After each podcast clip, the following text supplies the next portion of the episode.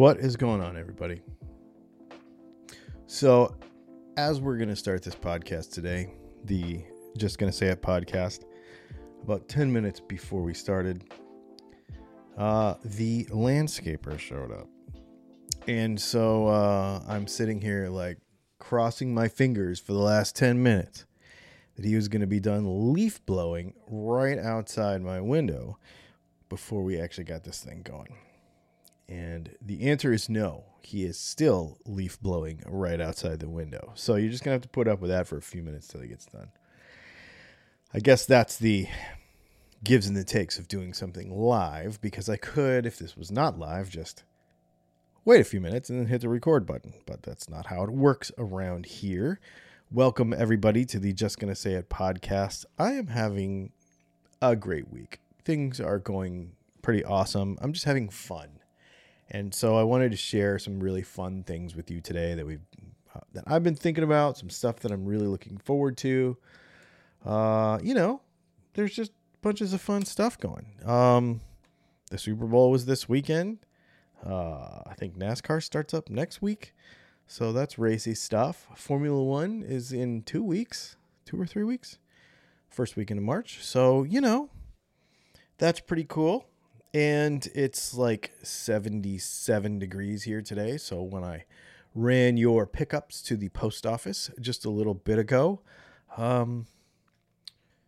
got to, you know, have the sunroof open and listen to loud music and do normal kind of springtime things.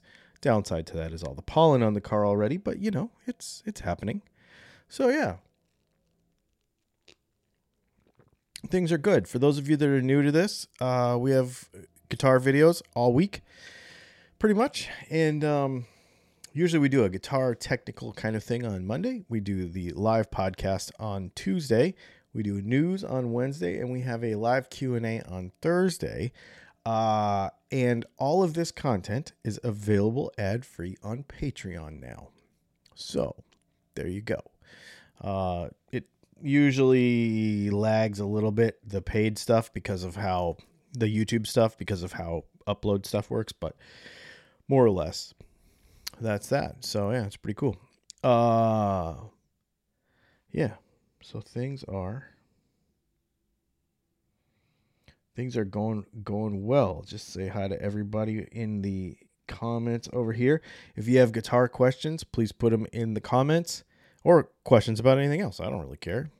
And we'll also drop what we're doing for Super Chats. But I've got 5 specific things that I want to talk about. Some stuff that I was looking at this week and thinking about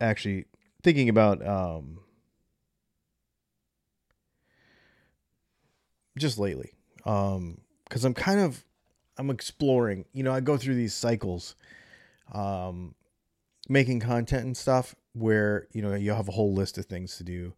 And so you blow through these videos and you're like, what are you doing? You know, I've got a few in the can still, but like, what's coming next? And kind of thinking about the content I want to make. And this sounds crazy to say, but I was playing over the weekend and, just hating everything. Like and I don't mean hating everything, but just not getting sounds that I wanted. You know, have you ever gone through these cycles where you're like, oh my goodness, everything sounds amazing and this is awesome. And then you'll get to a spot and I don't know, you plug in on a random Thursday afternoon and all of a sudden you're like, I don't like this overdrive pedal anymore. I don't know what happens in your head. I'm not really sure what goes on there because I've been playing a lot. So I feel good playing, but I don't know. It's just something's weird. So, and I like what I have, but maybe it's just, I want, you know, you're always looking for something new, like trying to feel fresh. So after talking to Steve Sterlacci last week on the podcast, I'm really thinking that I'm going to go down the modeling road again. I have a tube amp now. I'm not going to get rid of it, but I'm thinking, so we'll talk about that in a few minutes. I'm going to tell you some stuff that we've got coming that I haven't told you about. I'm going to tell you some stuff that I'm doing and some collaborations coming up. So, yeah, this is kind of just one of those, the Aaron Jones Second Art LP. Ooh, that sounds fun. The Adam Jones, I mean, you know, I was actually thinking about that, maybe wanting to get an Adam Jones Epiphone. I have some really kind of fun content coming up that I think you're going to dig, because we're going to build up a couple of guitars. Sorry, I'm looking through the comments as we're talking. Get in the comments and let me know where you're from and where you're listening from, I should say. Okay, so first thing, really cool thing I want to tell you about that I'm really excited about, and this is not a plug because it's sold out already. I'm just really excited about it. I go to Texas Toast in Denver, Colorado on March 27th, that last week of March, to do another pickup winding workshop, but I'm going to stay the whole week for this one because we're going to be building some really neat stuff. I'm kind of really excited about it. And then I think I'm going to be out there again in August. And then another time, I think, I don't necessarily know that this is announced yet, but I think we're going to probably shoot for another one in October. So go to Denver 3 times. The reason why I like doing those things, obviously it's fun to hang out with all those guys, but what I really like to do is to meet as many people in person as possible. And on that week of doing that stuff, I get to, it's really, really fun. I really enjoy it. And I really like teaching this stuff. I say teaching, it's not that hard. So there's, you know, things you got to know, but it's fun. It's fun to have. I've got 3 Mojo Tone winders now, and we've got, you know, multiple soldering irons and all that kind of stuff. So it's really fun to show somebody who's never done it before how to wind a pickup. It's just one of the coolest things. I didn't know that I was going to like it so much. I mean, teaching somebody else this particular thing, because I was really worried that it was going to be, I don't know, maybe, I guess, too hard for a lot of people, because not that it's difficult, but, you know, grab a spool of wire, like, that's thin, you know, and it breaks that easy. Oops, sorry. It breaks that easy, like, not that hard to break it, you know. So I kind of was thinking, oh, maybe this is going to be too hard to do, or it's going to be too frustrating for a lot of people, and they won't kind of be inspired or fulfilled by it because they'll be fighting it the whole time. But man, is it a blast. It's so fun. And so far we're batting 100 on batting 1,000, I guess, on success rate. Like, nobody has gone home with a pickup that doesn't work. So that's really, really fun. Really enjoying it. What's up, Jim? Man, there's a whole bunch of people. I'm excited about the new Epiphone JJN and Pelham Blue. Nice. Okay. Chris wants me to come back to Helix. You know, I am thinking about that. We'll get into that in a minute, because that is actually on my list. There's some things I'm actually really excited to try this year, and I'll probably get y'all's input on it here. So anyway, these live events are really fun. The one in March is sold out. I want to say the one in August is sold out too. And then I think we're going to put one in October. And I'm working on one for the east side of the country too, but I haven't figured it out yet. We're working on doing a pickup winding workshop in Nashville, which I think will be super duper duper duper fun. Let's see here. Some other people got some new stuff too. Very cool. Another thing I'm really excited about. All right, well, yeah, let's talk about the amp thing since everybody's talking about amp things. So I think the frequency of release of modeling amplifiers and digital technology is going to continue to accelerate over the next couple of years. And I'm really excited about it because the delta has gotten so tight between everything. Like everything is just so good that it's just kind of which flavor do you want at this point. Chris was wanting me to come back to Helix because I did have one before. I had an HX Stomp, which has all the brains in there. I had a Kemper before. I'm really tossing around buying a Quad Cortex. I'm really tossing it around. I haven't decided if I'm going to do it yet, but it's a lot of money. But I've been hearing some stuff. I went down this entire rabbit hole the other night. Some stuff that Ribia Masad has been doing with his Quad Cortex, and then some people that he's been playing with. And then of course you watch, Megadeth is using it now, all that kind of thing. So I'm kind of really excited about that. We got a super chat from Slacker Deluxe. He says, "Hey Dylan, is there any kind of database known of known pickup specs, number of winds, wire diameter, etc.?"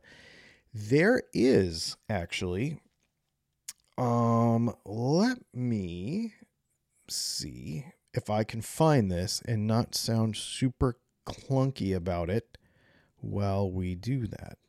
Because it's hard for me to type. There's a couple of old like GeoCities websites. Try guitarhq.com/pickups. And that's going to give you, well, here, I can actually show you, can't I? So right here, for those of you that are watching on video, you'll see it's just this old like GeoCities kind of website. And you'll see most of the old Fender. Now, these are, of course, in various states of different years and stuff. And, you know, Fender changed their stuff a lot more than... you know, than we realize, but so it's not like law because there's 3,000 pickup combinations that Fender used, but that's there's a good one for you. Try that to start with. My QC is so sweet. Only downside is live situations, but aside from that, it's incredible. That's interesting because I know a lot of people using them live. My guess would be if you don't like it live, you're not using in-ears or some kind of personal monitoring. I've actually been thinking about it. I had a couple of companies reach out to me to do in-ear monitors, and I never cared about having them before because they don't play out that much. And when we do, we don't use them anymore. You know, play out a whole lot lately. And when I do, I don't use them. However, I've been really thinking about using them around here, like when I record. I'm interested in trying it. Anyway, so that's kind of one of the things. But yeah, the amp thing is interesting. The other thing I've been thinking about doing is buying a Universal Audio aux box and then just having tube amps and using that. But I don't know. I should say, let me say this. I would like to get in a situation. I had a company the other day say, "Hey, do you want us to send you something?" And what I really wanted them to send me was a new amp that they just came out with. But I can't use that amp where I live because of noise considerations. I just don't have anywhere to shoot that's quiet. I can't be loud. But if I had an aux box, then I could use said amp and be able to record with it here. And so that might be something that I'd be really interested in doing and having that sort of mix. I like the, what is that thing? The Blackstar St. James with having the tube stuff with the digital back end so that you can use it in any situation. I really, really, really like that. But it would be nice to have a couple of different flavors. Yeah. So that would be interesting. And I love my Tone Master Princeton too, but I don't know. I'm just kind of exploring. So the aux box and a couple more amps, or maybe the Quad Cortex. I don't really know. Either way, I will probably get an aux box so that it opens more review opportunities up to the channel, so that I actually can review amps that I currently basically can't use. So that might be a thing too. That's something that we're thinking about also. I don't remember, in your wax potting video, did you go over the reasons to wax pot and the difference between wax potting humbuckers and single coils? I don't know if I got that specific with it. It's not that much different. You just wipe them off different, really. You need an extreme ISO booth. I have thought of that. And yeah, that would be ultimately cool, because then you could worry about mic placement and actually mic an amplifier, but I don't have room. For those of you that don't know, since we came off the road, I'm in a 2-bedroom apartment. So, the Two Notes is a good idea too. That's an excellent idea. These are all things that I've been thinking about. I didn't think about the Two Notes, though. In fact, I'm going to write that down. So thank you for bringing that up. Because that thing works pretty good, too, doesn't it? Allegedly, like from everything that I've heard. That might be a good idea as well. Yeah, super cool. Let's talk. So I guess that's the thing about the amp stuff. I'm really excited about where it's going, though. In general, I'm really excited about the crossover. I think we are in an interesting time with a lot of technologies inside and outside of guitars, just everywhere, where conventional technology, analog, quote unquote, we'll call it technology, and, stuff from 2023 is kind of in a crossover phase where they're both available. It's like gas cars and hybrid cars, right? Probably a bad example, but there's a lot of things like that right now where you could go super old school with it, or you could go really super new techie. And I really like watches, I really like that crossover point where you can explore all of this stuff. And so I'm sort of excited. One of the things I want to do on the channel is concentrate, because I'm just tired of doing arguey stuff that makes people argue, the tube amp is better than the blah, blah, blah, and whatever. I don't care about that. What I care about is I just want to explore it all. I want to try as much of it as possible. So I'm kind of really excited about the possibility of having a little of both around at the same time, which I've never done. I've always actually been all tube or all digital. I've never had a crossover like I do now. And so to continue that, it would be really cool to be able to do that. Check out Rev. That's cool because they do have that setup. I don't like their I don't want to say I don't like their amps. They sound amazing. They are just not my if I had a Rev, it would be amp number 3, if that makes sense. It wouldn't be my number 1. I would love it, and I would use it sometimes, and I would definitely use it in some videos for some stuff, but it wouldn't be my number 1 amp.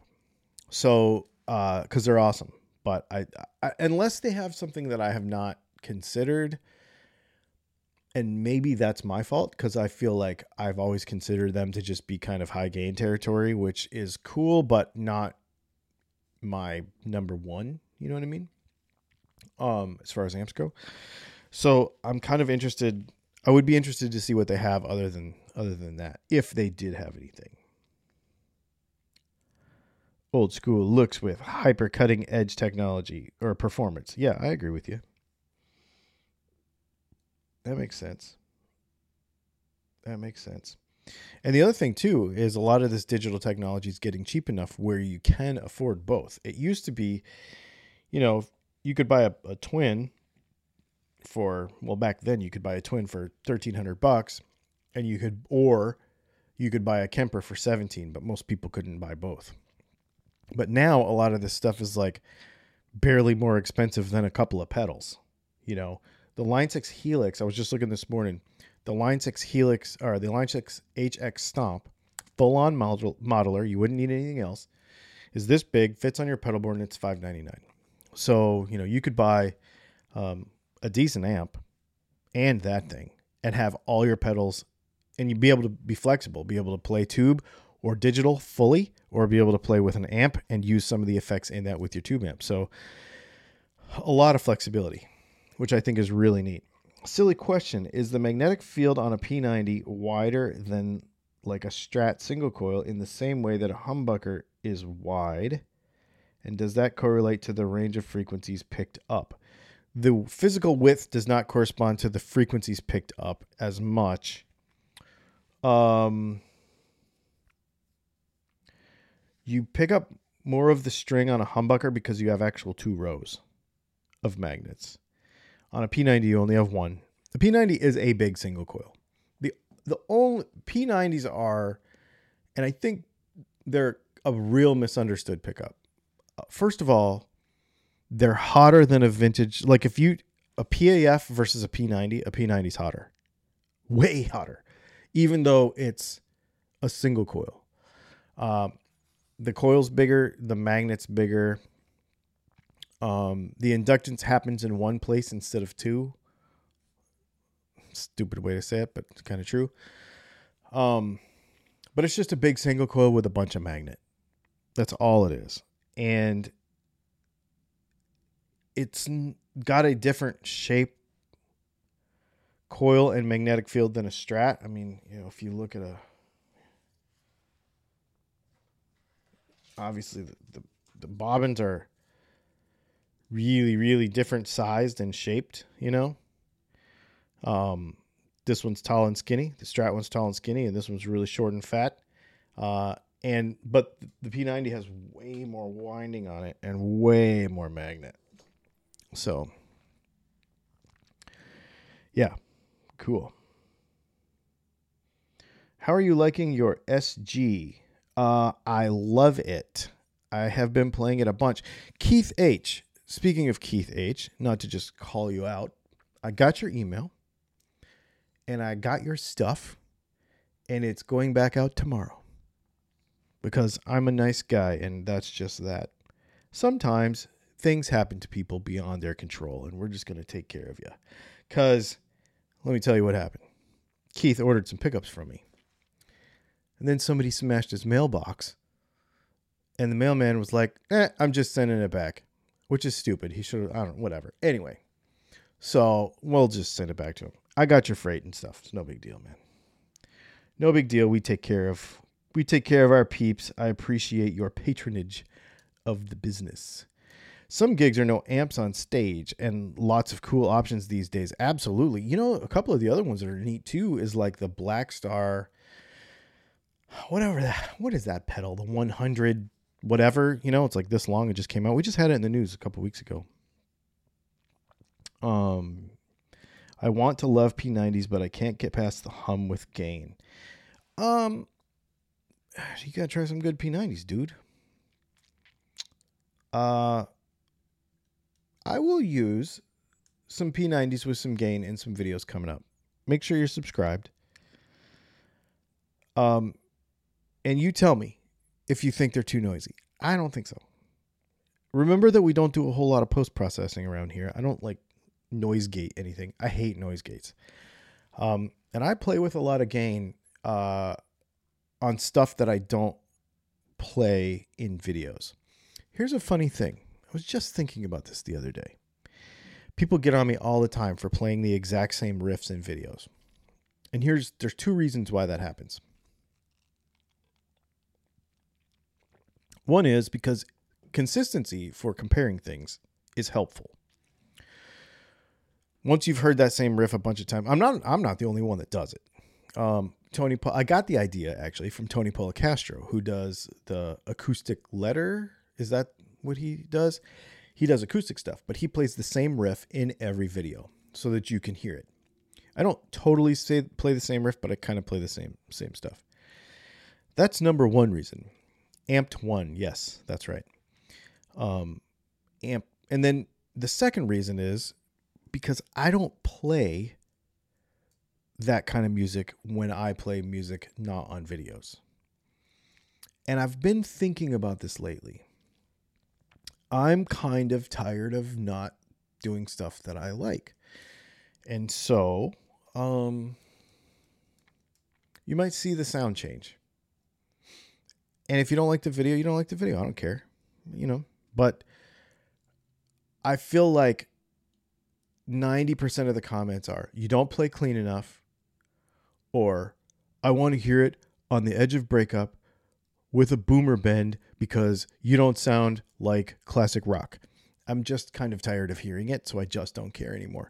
So you're probably going to hear that sound change a little bit. And that is kind of what's got me on this whole other thing about amps, because I'm really, people have said to me for a long time, they're like, pickups don't make that much of a difference.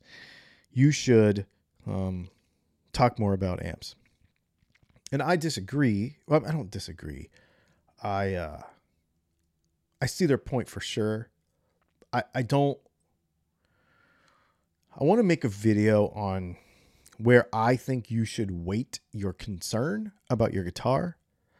Obviously, what the guitar is made of and what it's painted with and all those sorts of things are way at the bottom of the list for how the guitar should, what should inspire you about a guitar.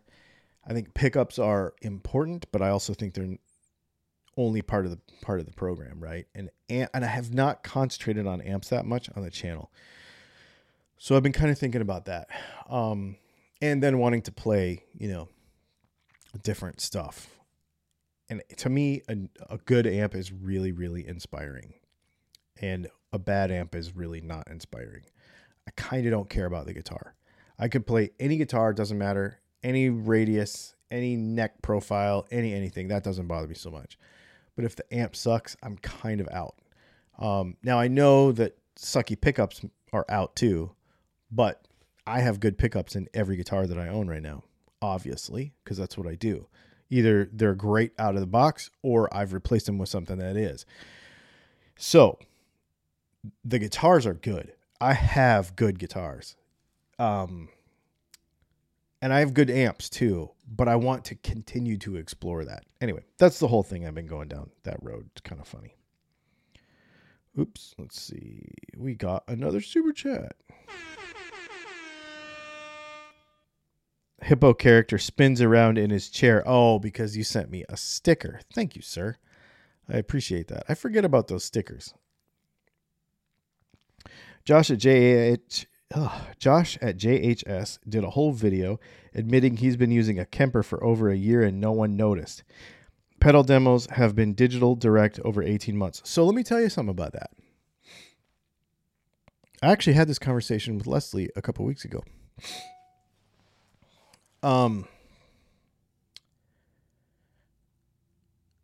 I have actually... Somebody just sent me an email. Hey, I heard you're getting back into modeling. So somebody must be paying attention. I was just talking to Leslie about this the other day, telling her that so I did two videos in a row. I've done more videos in a row than that, obviously, but these two in particular, one, I used the Fender Tone Master, and the other one I used the 6L6 Blackstar. On the Tone Master video, somebody went on and on and on and on. A bunch of people actually went on and on in the comments about how amazing it is because this digital crap nowadays, blah, blah, blah, blah, blah. It's so terrible. And I'm glad you're using a real amp. And I just replied to him. It's a Fender Princeton Tone Master and it's all digital. On the other video, somebody was giving me all kinds of grief for playing the PRS. It was the blue PRS. And sounding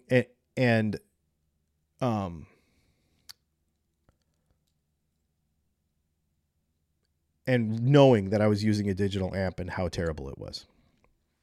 And I wasn't. I was using tubes. And that happens all the time. That tells me that it doesn't matter. It just doesn't matter. So I'm just going to continue to explore. I think that's my thing. I'm really excited about that, the concept of just continuing to explore. And I'm going to take you along for the ride. And whether you like it or not, that's not on to me. I'm going to just do this stuff. I'm kind of excited about it. I want to do some more stuff too that is, you know, like my new Les Paul. The frets need to be polished. They're level. You know, it's been plecked. But I want to polish the frets. I want to do the fretboard, put new strings on it.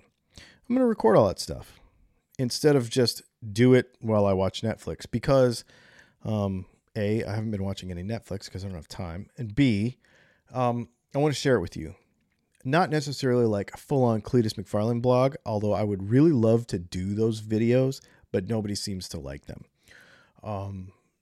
I love making them, and they're really fun, and I think behind the scenes stuff is more interesting personally when I watch YouTube, but I don't know. I'm about to break out because I'm kind of tired of the stuff I've been doing. I know I keep going back to that, but I changed my tone as well. I put away the pedal board and went straight into the amp. Dude, I've been doing that too, man. I have been doing that too. And I really, really like that. Let's see. Let's talk about, ooh, you have an Iridium? A Blug Iridium would be super fun. I would like to try one of those. Let's talk about another cool thing that I'm super stoked about. Some collaborations that are going to blow your mind. First of all, obviously, we have all the stuff with Texas Toast and everybody.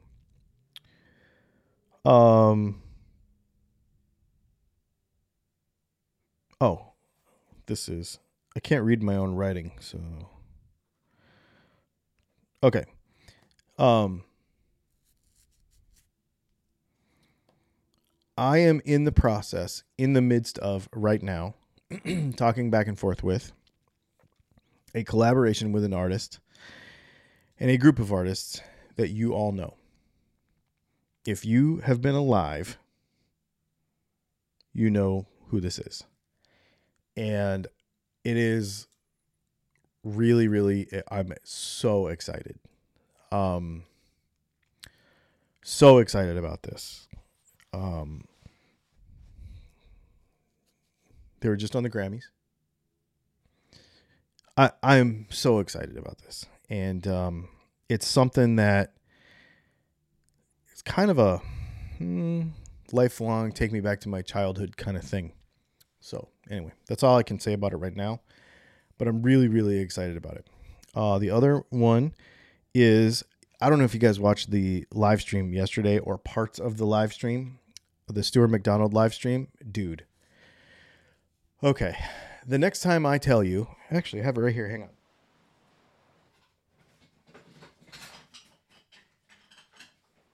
The next time I tell you that I'm going to do something ridiculous, like build a pedal from start to finish live on a live stream, somebody friggin' slap me because it was bonkers. Here it is. It's all complete. What's really funny is when I told the gal at StewMac that I wanted to do this, because StewMac sponsored this video. They sent all this stuff and all the tools and everything. And when I told her I wanted to do this, she's like, that pedal, the phaser, is the most complicated pedal that we have. She said it takes the average person all weekend to do it. Or it wasn't out yet. It came out yesterday. But she said it will take the average person all weekend to do it. And I was like, how long do you think that it will take me to do it? And she said, probably 4 hours. Well, it took 4 hours and 13 minutes.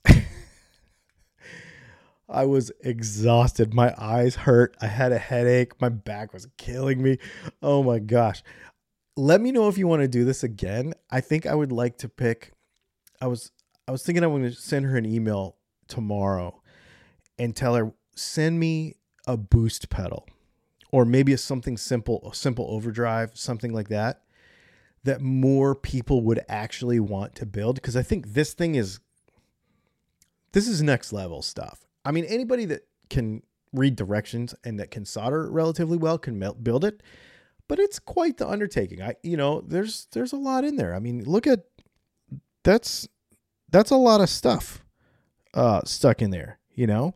And so I think I'd like to do like a boost or an overdrive, something that'd be more attainable for a lot of people. It was so fun to do, but oh my God, was I exhausted. Anyway, there's a couple things I got to finish up. I actually broke a resistor.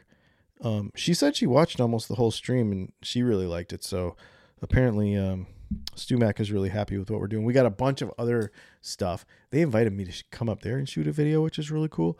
So I'm really excited. I got a bunch of other stuff coming with StewMac too. I need to actually get with her in the next week or two so we can get a couple of videos going. So that's a really cool collaboration that we're doing. And then I just got, how about just modding a pedal? You know, we could do that, I guess. It doesn't blow my hair back. Nobody's doing it anyways. I mean, I guess we could talk about it, but here's the thing with me. Why are we modding pedals in 2023? Because there are so many pedals that are just modded other pedals. I don't know that it's a... So when I make these videos, how do I say this? I want to have fun doing them. And if I'm not going to have fun doing them, I'm not going to do it. And if it's something that will be of value to a lot of people, then I want to do it. On top of that, like, they have to have both of those things. And I feel like the DIY aspect of building a simple pedal is more useful than modding a pedal. Now, like, we have a how to solder course that we have, it's in the link in the description. And it's on our website too. How to like replace jacks and like that kind of stuff, how to solder, replacing jacks and whatnot. Which I think is, we have that content, which I think is really good. But I feel like, the modding thing is just kind of over. Even the people that used to mod pedals don't do it anymore because they know that it's better just to build a whole one. The other thing I'll tell you, one of the very first comments on that video yesterday was $99. I don't want to take it too much out of context because he was trying to find the benefits versus the drawbacks of building your own pedal. And he's like, $99 is stupid for a pedal that you have to put together yourself. But it's not about that for me. What it's about for me is learning and appreciating. I will never complain about a $250 overdrive pedal ever again, because you could not pay me enough to build those every day. There's no way.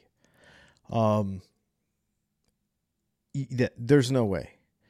And what's funny about that is that's exactly what people say when they come to a pickup winding class.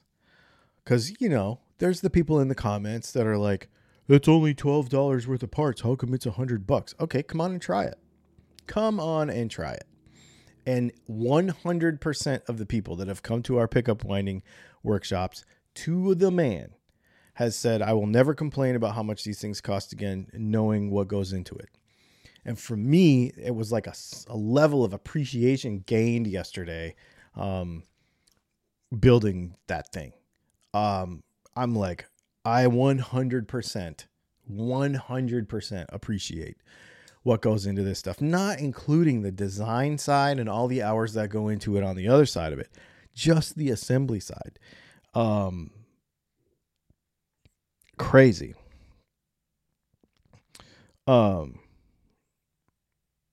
That circuit has a bit of a niche audience.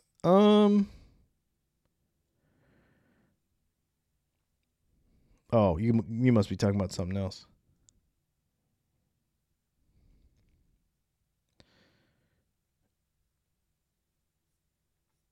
I'd like to know how to troubleshoot pedals. I think troubleshooting pedals is more about troubleshooting the rest of your rig. If the pedal's broke, it's broke.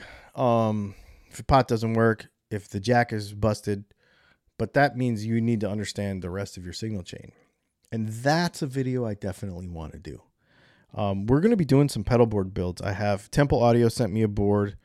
And we have a bunch of pedals laying around here now. You know, Gibson sent me a bunch of stuff. So I really think that we're going to do some signal chain. In fact, I'm going to write this down because signal chain troubleshooting, because I think you're right. I think it is important. But it's a lot. It's very simple, but I think people, especially if you're in the middle of a gig, something breaks and you don't know what's happening, you're just kind of freaking out. It gets really frustrating because that's what happens. You know, you're, oh, I just got to get this thing to work. And you kind of lose the simplicity in the moment of what you should check and how you should check it. So that might be a good video to do. The other collaboration that is happening for sure, because I got a text today. Phil McKnight, I'm not going to give you the date yet because we still need to nail it down, but Phil McKnight's coming on the podcast. And I'm going to be on his podcast. And there's some other stuff happening too. So that's pretty cool. I am very excited about that. I have been keeping in touch with him more lately, and he is a fantastic human being. I have to say, he is super helpful. His Phil's manner on the podcast and on his YouTube videos is very matter of fact. Kind of, I'm the same way. You know, I just don't care. I'm just going to say what needs to be said. And he is a lot like that. And so it's really cool to talk to him because I know what I'm getting. Like, he'll just say, you know, hey, I have a question about this. Hey, I sent him a text the other day. I don't really want to tell you what it was about, just between me and him. But I was just like, hey, this is what I thought was going to happen, and this is not what happened. And he's like, this is probably why this has happened to me. This is just kind of how it is. And just really, I don't know. I really, really, really like that. And, yeah, super cool dude. Super cool dude.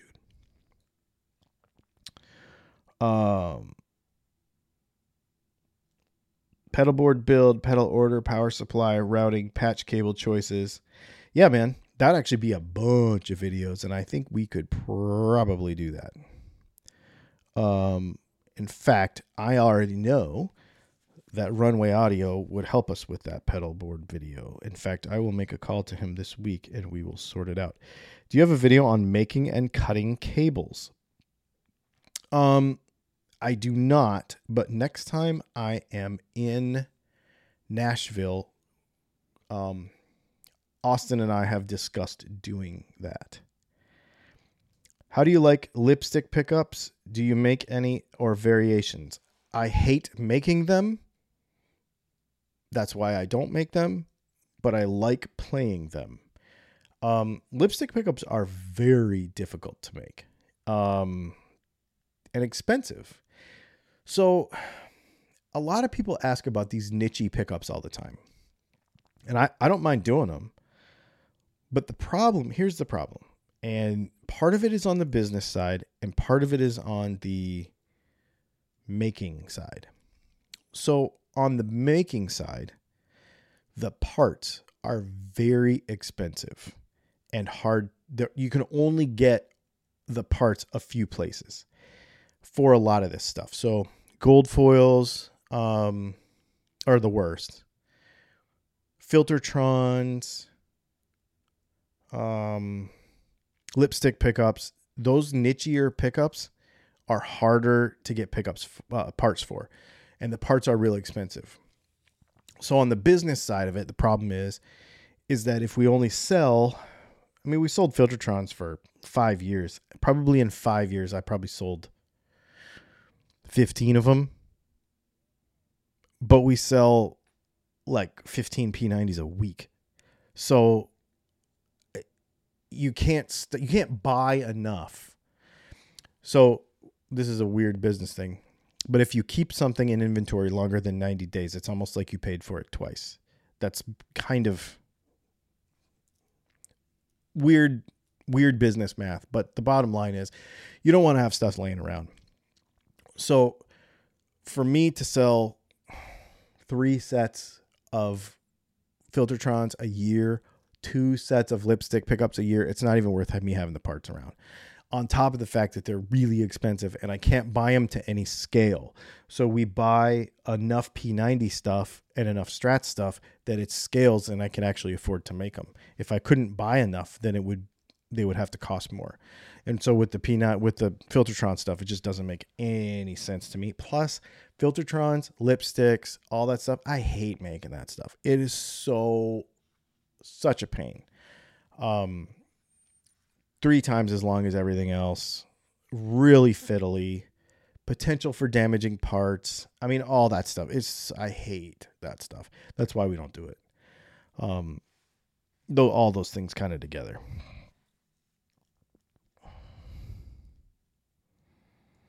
I'm joining your team next week. Oh, awesome.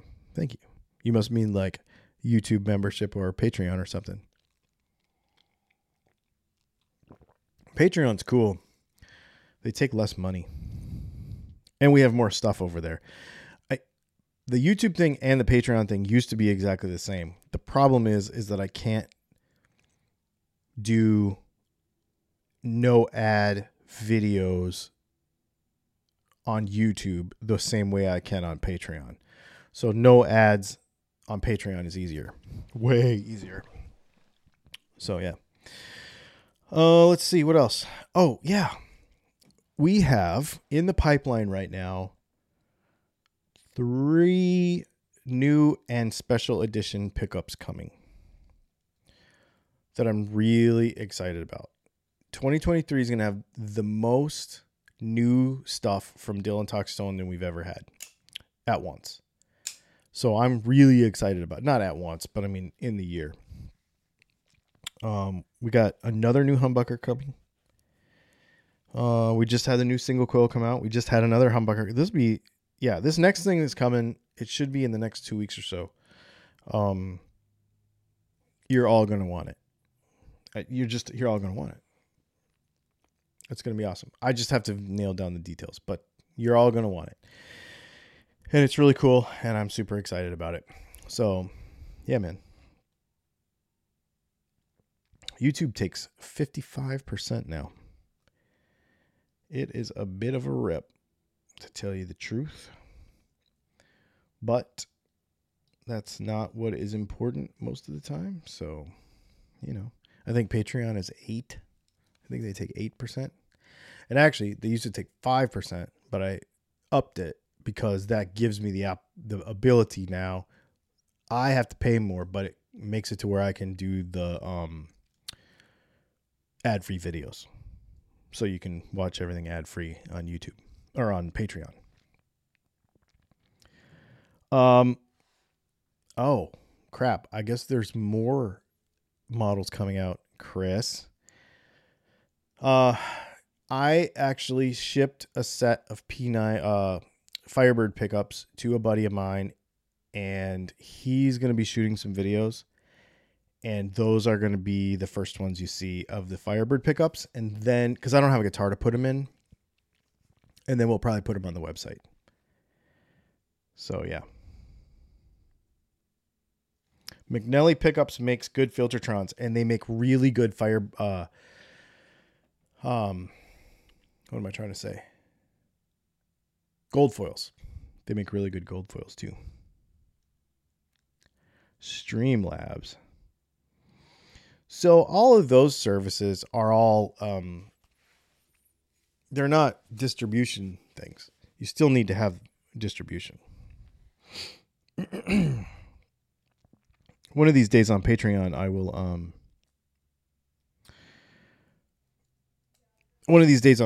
maybe I will kind of give you a rundown of all of that, how all that works.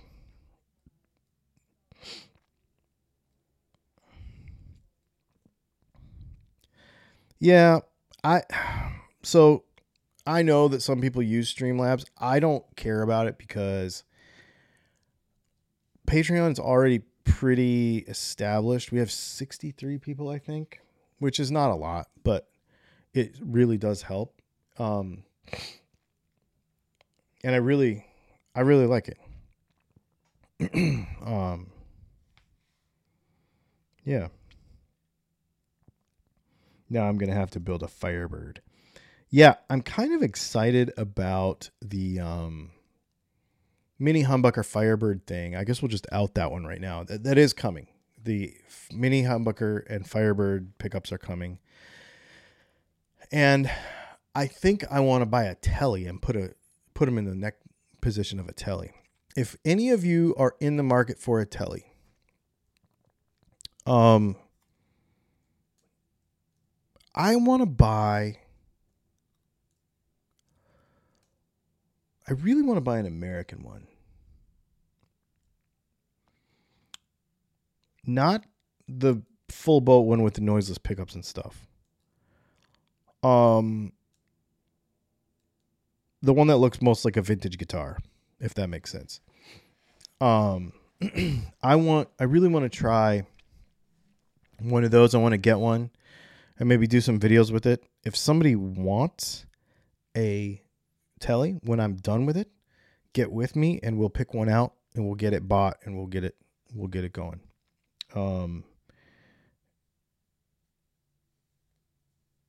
Patreon doesn't really help you build an audience though. No, they don't. No, they don't. But that is something that, so I don't really care about that outside of YouTube and Instagram, for the reason my audience building philosophy is a little bit different than some creators. Some people are just pushing for numbers. I don't do that. If we have 81,000 subscribers right now, I want it to be 81,000 of my closest friends and nobody else. The folks that we have that are part of what we do and the people that watch these videos watch everyone.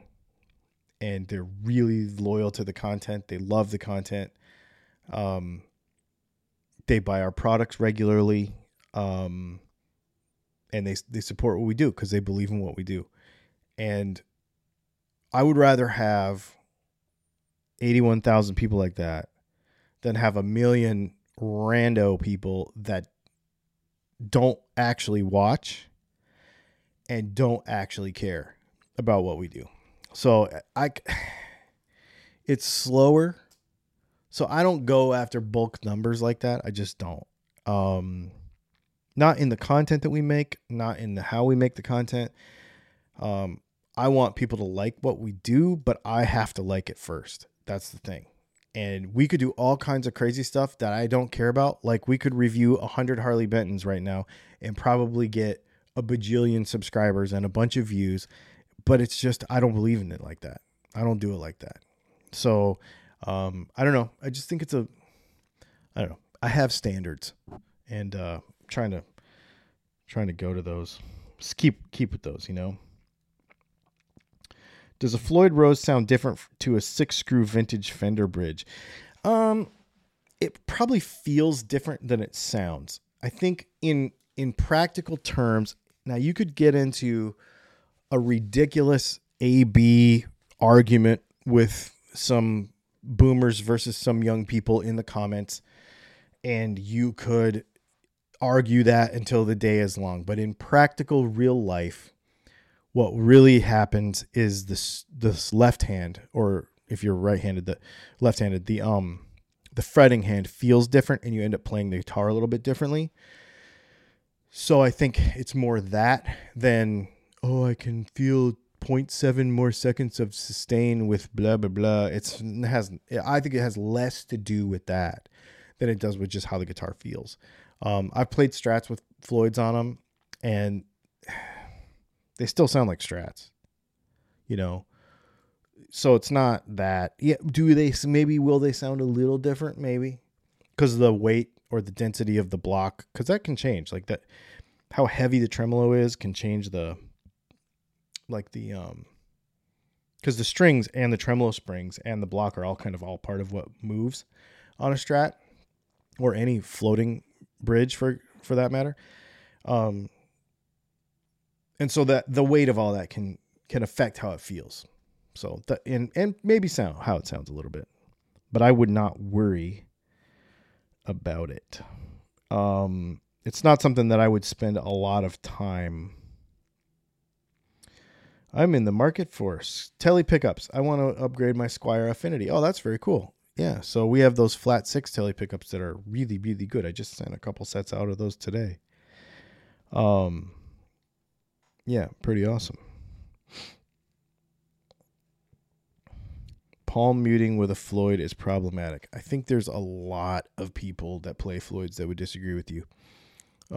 They are flatter, so they do take a different feel, but still the same, really.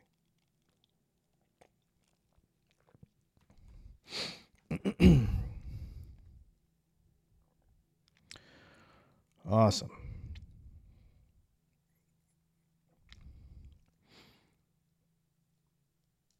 Are you happy with... Oh, you're talking about the Affinity versus the Classic Vibe. So here's the thing about... Here is the thing about those. This is...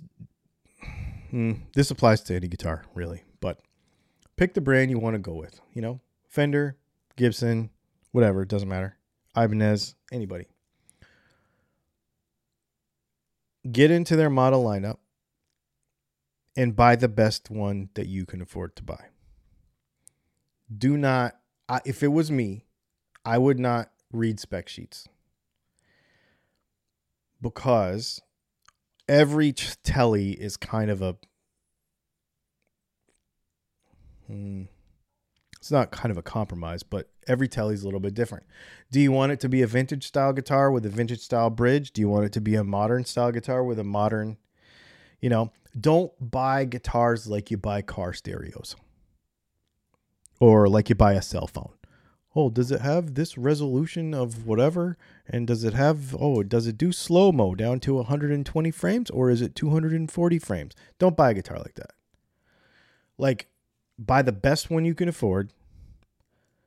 And don't worry about anything else.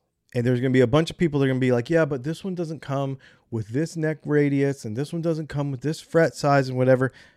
I think that 90% of people do not spend way too much time worrying about the wrong thing. Get the one that looks the most like your childhood hero's guitar that makes you feel the best and makes you feel like a rock star and just buy that thing. This is one of the things that I am so over, and I'm kind of going to try to just, stomp it.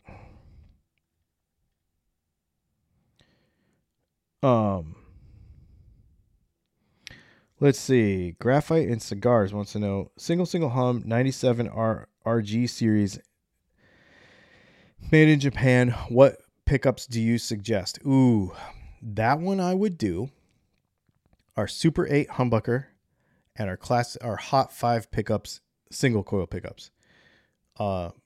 2 Hot 5 singles and the Super 8 humbucker in the bridge. That would be a bonkers setup. You would still get kind of strattiness out of the 2 singles, but that bridge humbucker is awesome. I think there's some people in the comments that would agree with you. Really, really cool. I dig that a lot.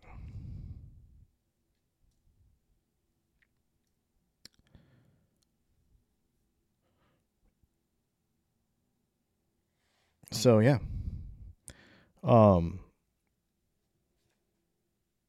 wow. It's 5:00. I just looked up and realized that. I was just looking at all my lists, trying to make sure that I've got everything that I got.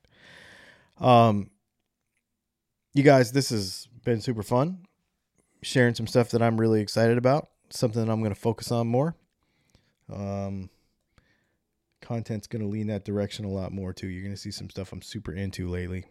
And I'm actually thinking about a video too. I got the very first Strat I've ever owned is in the closet in there. And I haven't done a video with it in a long time. It's got my prototype. It's got the very first set of Strat pickups I ever made in it. And I thought that would be kind of fun. So I'm sort of excited about doing a video about that. And I got new tuners for it. And then we've got an Ibanez Geo up there that we've got to finish a project on. Yeah. So we got a bunch of stuff going. Make sure you check out the news tomorrow at 4:00 p.m. And you also check out our live stream at 8 p.m. on Thursday. Thanks for hanging out, and we will see you all next time.